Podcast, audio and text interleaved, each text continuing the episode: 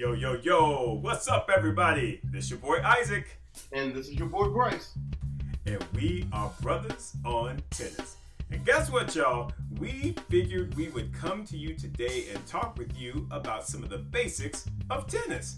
Because we recognize that there are a lot of new listeners to this podcast, and we want to make sure that you are fully equipped to follow what we're saying and understand the game of tennis. So we're bringing to you what we call B O T, or Brothers on Tennis one oh one. Bryce, how about that one oh one? Well, I want to put a disclaimer out there. So we're, we're going to give you kind of a very high-level overview of the game of tennis, the professional tour, rankings, how the tournaments, the different surfaces. But if you're really remedial, you're going to need to put in some work yourself. So uh, don't be scared. I know this is not a college curriculum course. So uh, the the the Internet of Things is, is, is fairly free. So right. uh, get out there and do some research yourself. But hopefully this episode helps uh, many of you, many of our listeners. That's right. That's right. So what we are going to start off is some of the basics.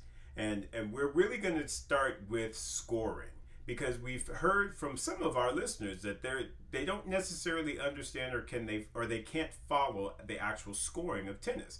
So tennis is really broken down into a few things. Initially, you have what are called points, and you play a point. So the person served the ball, the opponent hits it back, and they keep it within the lines until someone either makes an error or hits a winner or whatever the case may be. And I probably need to explain uh, winners and errors as well. But in a nutshell, you play a, in a, a point, and a point is the starting point of tennis. So whenever you as a as a server wins a point, it goes to what's called fifteen love. Okay, and I know the scoring of tennis can be very, very confusing, because some folks are like, why don't you just say one versus two? Um, and they actually do that in what's called World Team Tennis. But in the normal game of tennis, they have scoring, which is fifteen, thirty, forty.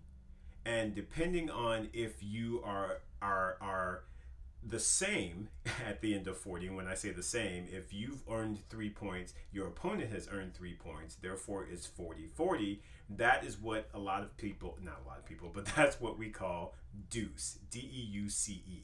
So you have deuce, and then at that point, it goes into what's called add or deuce. So if I am serving at deuce and I win the point, then it is my advantage, or add in.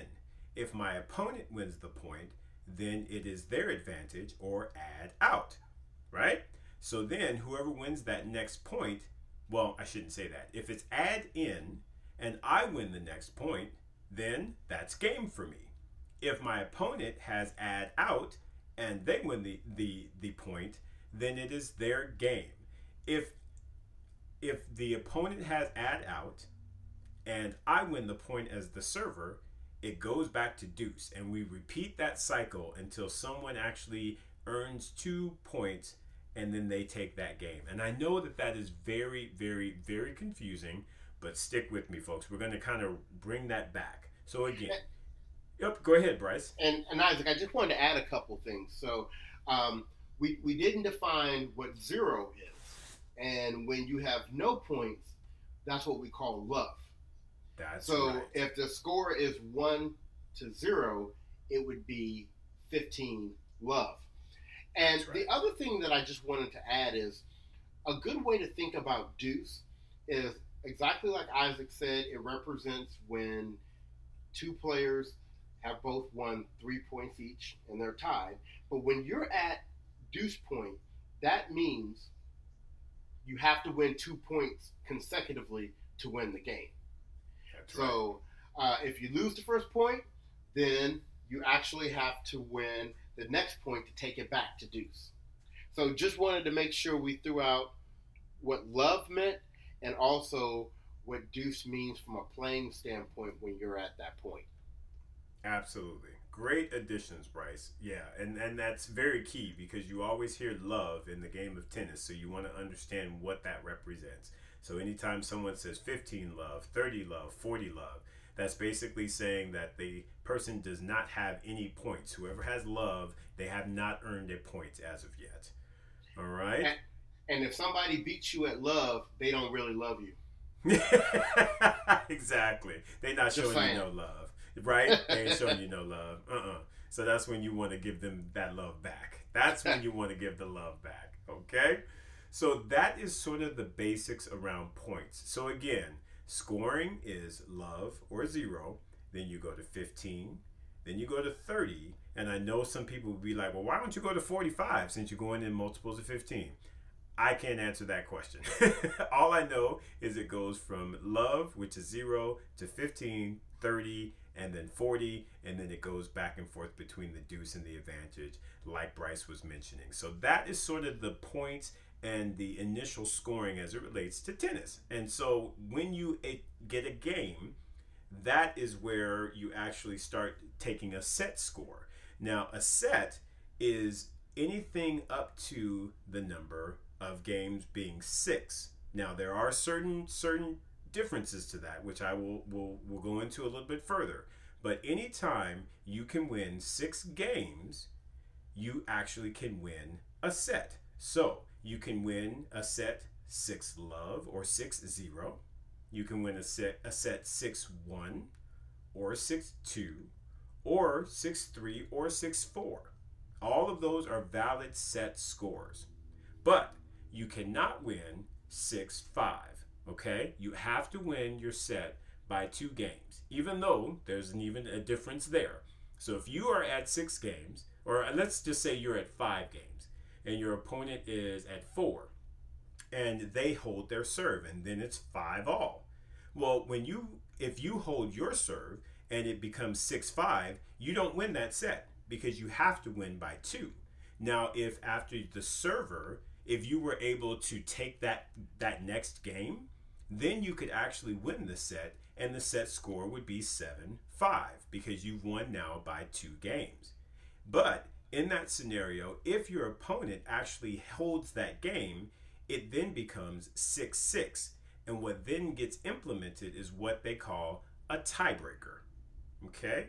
So, Bryce, I just want to stop right there. Is that enough as it relates to set scoring? Is there anything that I missed in there that I should quantify with our listeners?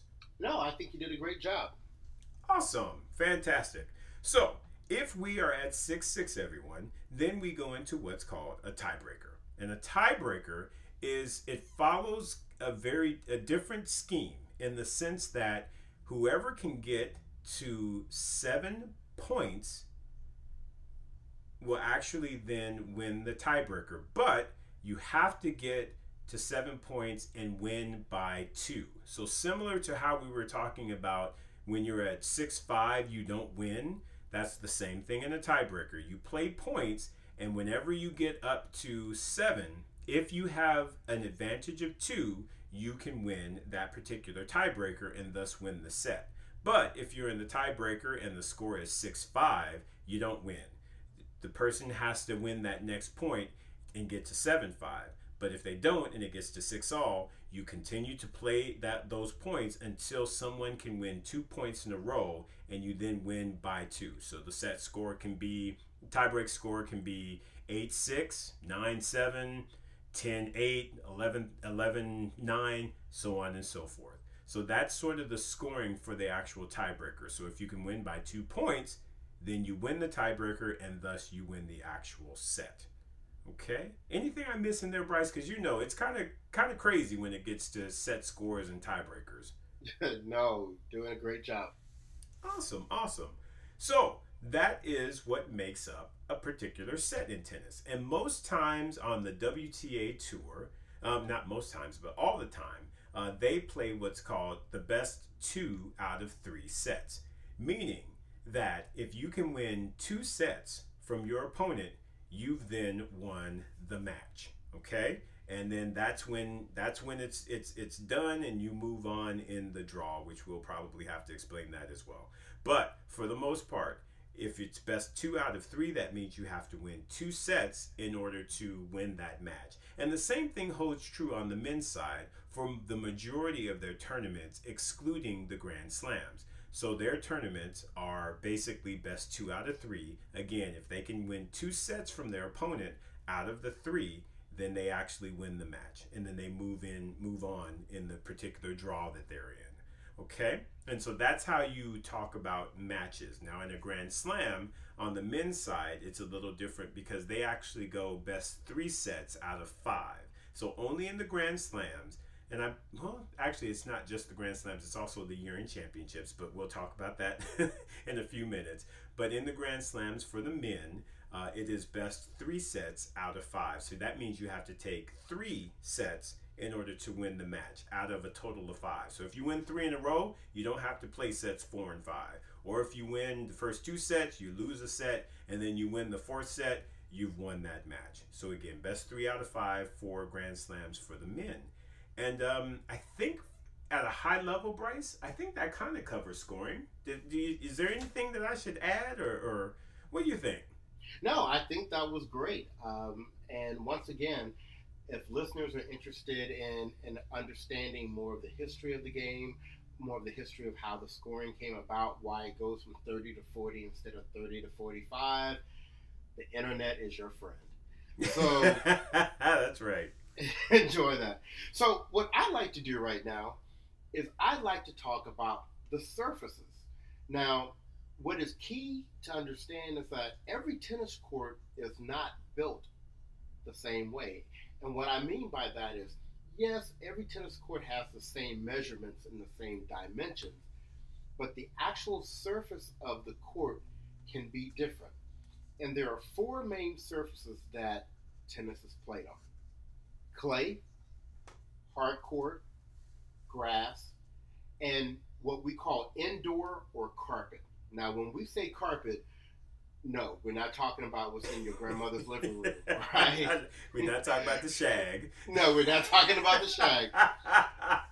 We are talking about a synthetic surface that is really placed on top of like almost wooden boards indoors that simulates kind of a hard court surface. So a lot of times the indoor surface and hard courts are viewed very similarly.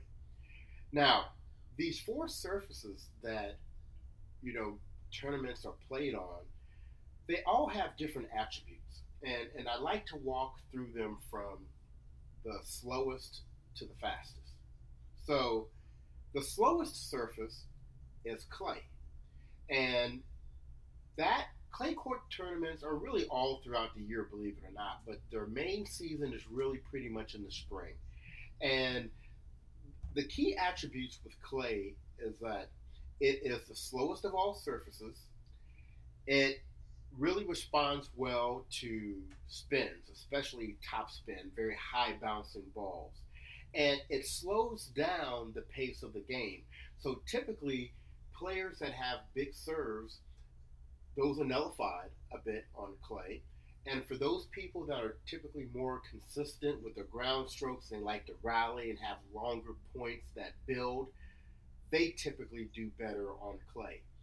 Clay is also a surface where you probably have uh, some weaker footing there because many times you actually have to slide into your shot versus actually running up to it, planting your feet, and hitting. So if you're not used to that motion of actually sliding into your shot, that could be a difference. Then you have hard courts. And hard courts are probably the truest of all the surfaces because they're they're very even. You have a consistent bounce.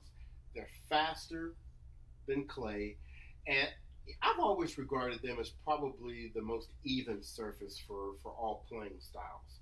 Now, the hard court season is usually in the late part of the summer.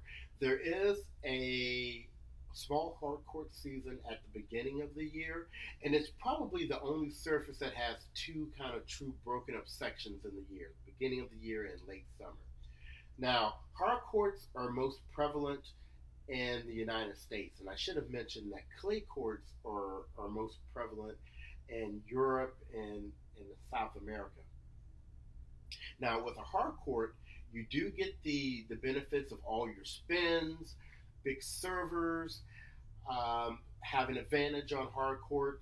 The, the, the pace of play is relatively uh, quick, and uh, it is this surface for the Grand Slam tournament, the U S Open. And I should have mentioned that the clay Grand Slam tournament is the French Open. Then you have indoor. And indoor, once again, is very close to hardcourt. The difference is it's maybe even a little faster than a hardcourt, but it has a lower bounce as well. So typically, once again, players that have big serves maybe are, are more interested in shorter rallies or coming into the net. Uh, they tend, those type of players tend to do well on indoor surfaces. Now, the indoor season, as you could probably imagine, is in the fall and the back half of the year. Now, we don't have any Grand Slam tournaments indoor, but we do have the year-end championships that are typically played indoor. And then finally, the fastest surface has always traditionally been grass. And grass has the shortest season of all of them in the middle of the summer, about a four-week span. And they have the granddaddy of the Grand Slam tournaments, and that would be Wimbledon. Now, with grass courts, people with big serves and balls that slide, and whether they slide because of a low slice or because they're getting bad bounces and the ball is sliding and hitting uh, a painted line, it makes playing on the surface sometimes a little bit unpredictable. So it rewards the player that wants the shorter point. If you're the type of player that's looking to be out there and to hit fifteen and twenty rally uh, points, that's probably not going to hold up on grass. Now, one of the things that I want to say about all the surfaces, with the exception of maybe clay and indoor, so I guess I'm really talking about grass and, and hard courts, because the style of play over the last twenty years has become more about uh, baseline rallies and, and powerful ground strokes and powerful serves, uh, many tournaments have taken a measure to slow down the courts. So on a hard court, the more sand that you add into the paint mixture, the slower you can make the court. And I remember a number of years back when they intentionally did that at the U S Open. Also on grass, the way that you manicure the grass and different types of grass that you may grow can slow or speed up the, the pace of play as well. So in general, most of the surfaces are a little bit slower than they used to be, but those are your four main surfaces that all tournaments are played on. Isaac, any additional comments about the surfaces? No, no, I think you handled that and, and, and was very clear, my man. Very good. Great. Well, let's transition now into, now you know how to keep score, and now you know, you know what the different surfaces are. Let's talk about the actual tournaments that the professional players play. So there are two tours. Obviously, there's the men's tour that is called the A T P, the Association of Tennis Professionals. And then there's the W T A for the women, which is the Women's Tennis Association. Now, there are a couple of things or tournaments that the men's and the women's tour have in common, but the majority of the tours are separate. Now, something that they share is the most, or the biggest tournaments that the men and the women play are what we call the majors, or they are also called the Grand Slam tournaments. And you're probably already aware of what those four are. The Australian Open, the French Open, the U S Open, and Wimbledon. Now, with these majors, or like we say, Grand Slam tournaments, if you win all four of them in a calendar year, only in a calendar year. So that meant you won the Australian first, you won the French next, you won Wimbledon next, and you won the U S Open next. Then that's called a Grand Slam. A lot of times people call the individual tournaments Grand Slams of Wimbledon, talk about Wimbledon, the U S Open, the French, Australian. That is not true. Those are not considered Grand Slams. They are considered Grand Slam tournaments. And four Grand Slam tournaments in the same calendar year equates to winning the Grand Slam. And it's very interesting because I was looking up a bit of history on this, like where did that term come from? And believe it or not, the term comes from a, a card game called whist. And and Isaac and I are very familiar with a variation of that game that we've grown up playing with our families called bid whist. That's right. And in that game, if you won all of the tricks or the books but one, that was called a small or a little slam. If you won all the tricks or books, that was called a grand slam. And the funny thing is, we always grew up, you know, in my family, in my community, if you won all the books, that was called going to Boston. Right? That's right. that's, that's what we called it, but it was actually back in the day called a grand slam. And golf was the first sport to pick up that name and to start referring to it as their major tournaments in their sport, and tennis was right behind. So when you come below the majors, the next most important tournament for both the men and the women is their year-end championships. Now, this is something that Isaac's going to talk a little more about when he talks about rankings in a few minutes. But for the top eight women and men's players, they play a tournament at the end of the year that's called the year-end championships, and many times it helps to determine who's going to be the, the number one year-end player for that year. That tournament is only uh, second to the majors. And then when you come down to the next level, the men have what we call Master Series tournaments. And there are nine of them that they play throughout the year. And it'd be interesting to see if I can remember them. You have Indian Wells, Miami, Monte Carlo, Madrid, Rome, Canada, Cincinnati, Shanghai, and Paris. Nice. Very good. Yeah. So uh, these tournaments are heavily weighted, uh, and you usually have a very good turnout from all the top players. Now, the women's equivalent to the Masters, even though they have, I think, more than nine, uh, they're called the Premier Tournaments. And once again, that just means they're one of the higher uh, tournaments in terms of money, in terms of points, and you usually get all of most, if not most, if not all of your top-ranked players uh, out to those tournaments. And then the final level I'm going to cover Uh, is for the men below the Masters, or sometimes they call them, uh, you know, the one thousand series, is you have the five hundred series. And once again, just another level down from the Masters. Uh, and on the women's side, they're called the international tournaments. So as it relates to this podcast, we typically will only talk about the majors, the year-end, the Premier and the Masters, and the International and the five hundreds. The men also have two fifty level tournaments, and they have kind of like the minor league, right, with the Challengers and the I T F. Uh, the women have a minor league as well. And the men also have a level that is specific to the Olympics every four years.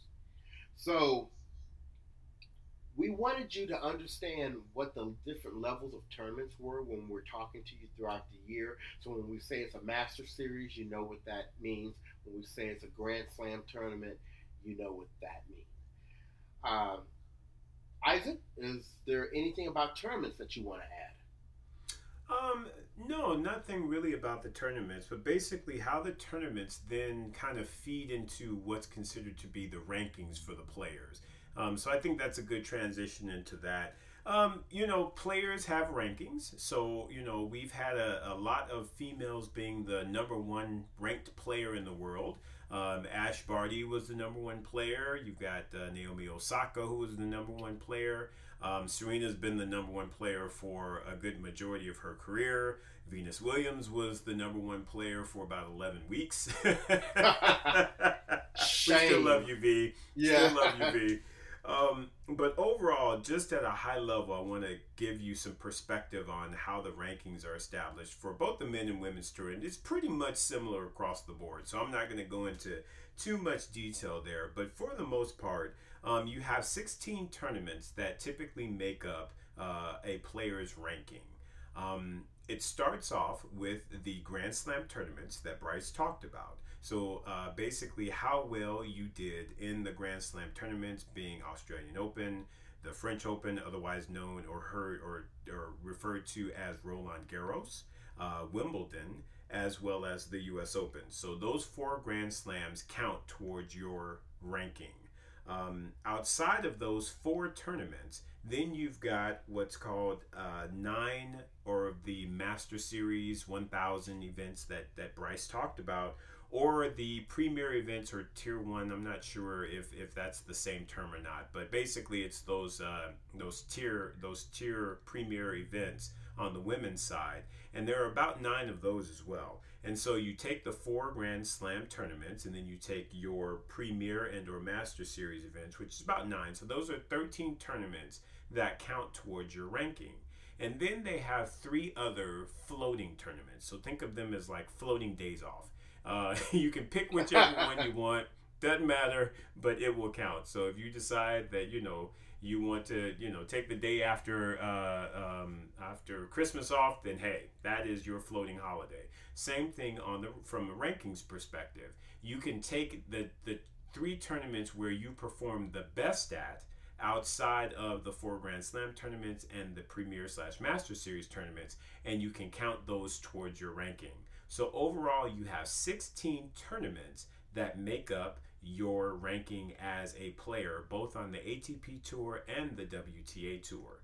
Now, for those of, of, of those players who are able to qualify or be within the top eight of the rankings by the end of the season, they are then invited to participate in what's called the year-ending championships. And both the W T A and the A T P have year-end championship events. So it's very advantageous for you to try and finish or, or have your ranking be in the top eight by the end of the season, because if you do, then you're invited to that tournament. And that's where you make up, or that's where the seventeenth tournament plays into your ranking.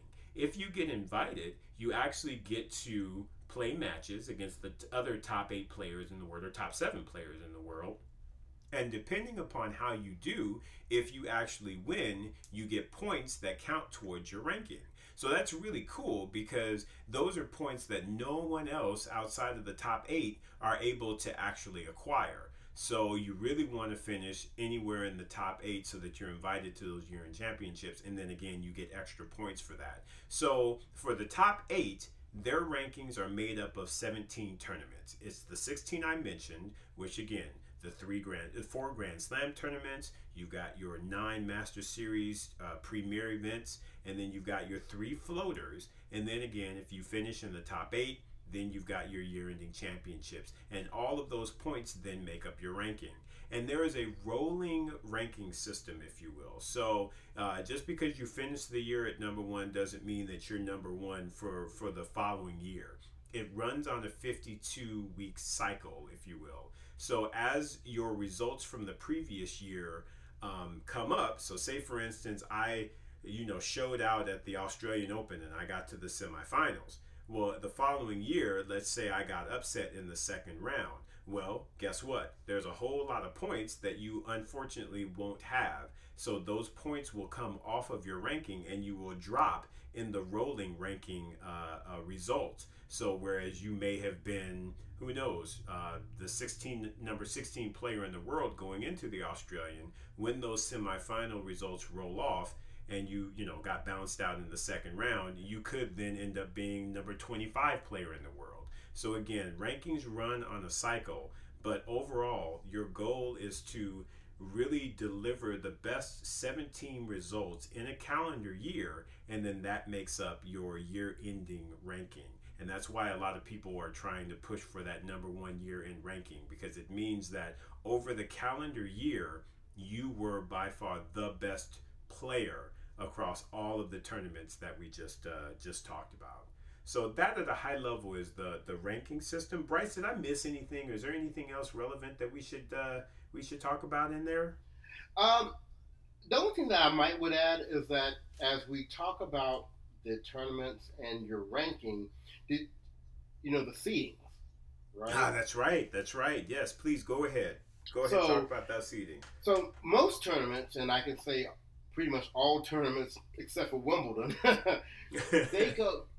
The week before, it's time to do the draw. So the draw for the tournament, where, where the players are going to be uh, placed to, to compete against each other.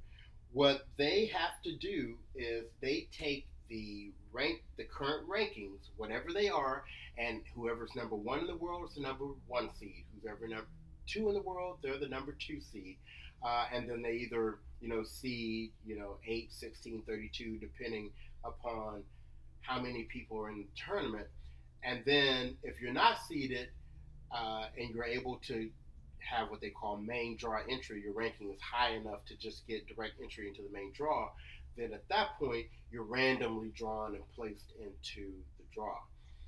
Uh, if you're not able, if your ranking is not high enough for you to have direct entry into the main draw, most tournaments have what they call a quali tournament. tournament or what we call a pre-qualification tournament. So you play a little mini tournament the week or the weekend before, and there's usually a number of, of spots held in the tournament for maybe the top two, the top four, larger tournaments, top eight people that played in the quali tournament for them to be able to play in the main draw.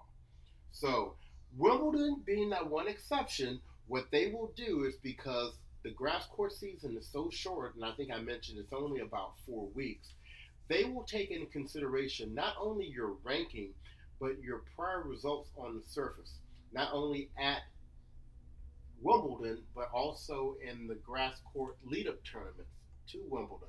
So they usually don't make huge adjustments, but if you have somebody, let's say like uh, Roger Federer, who has won Wimbledon eight times, and you have someone like, let's say, Rafael Nadal, who may be ranked a position ahead of him, but has only won Wimbledon twice.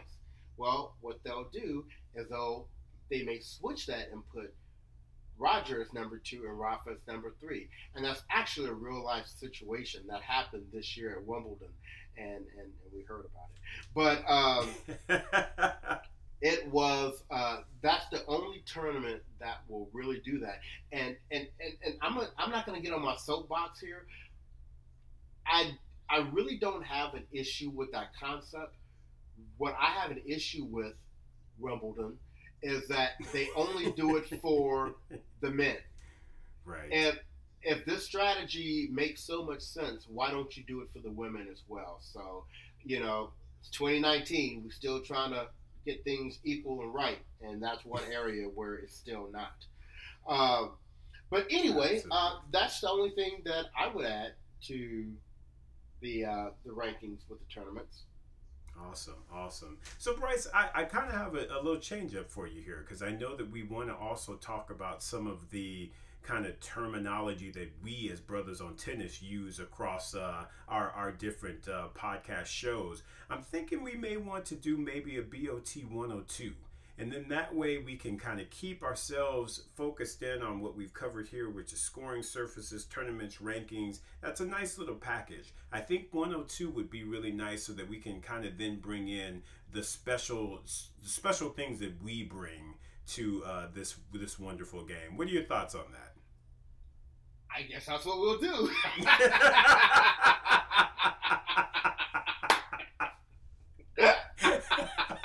Well, there you go, folks. Hey,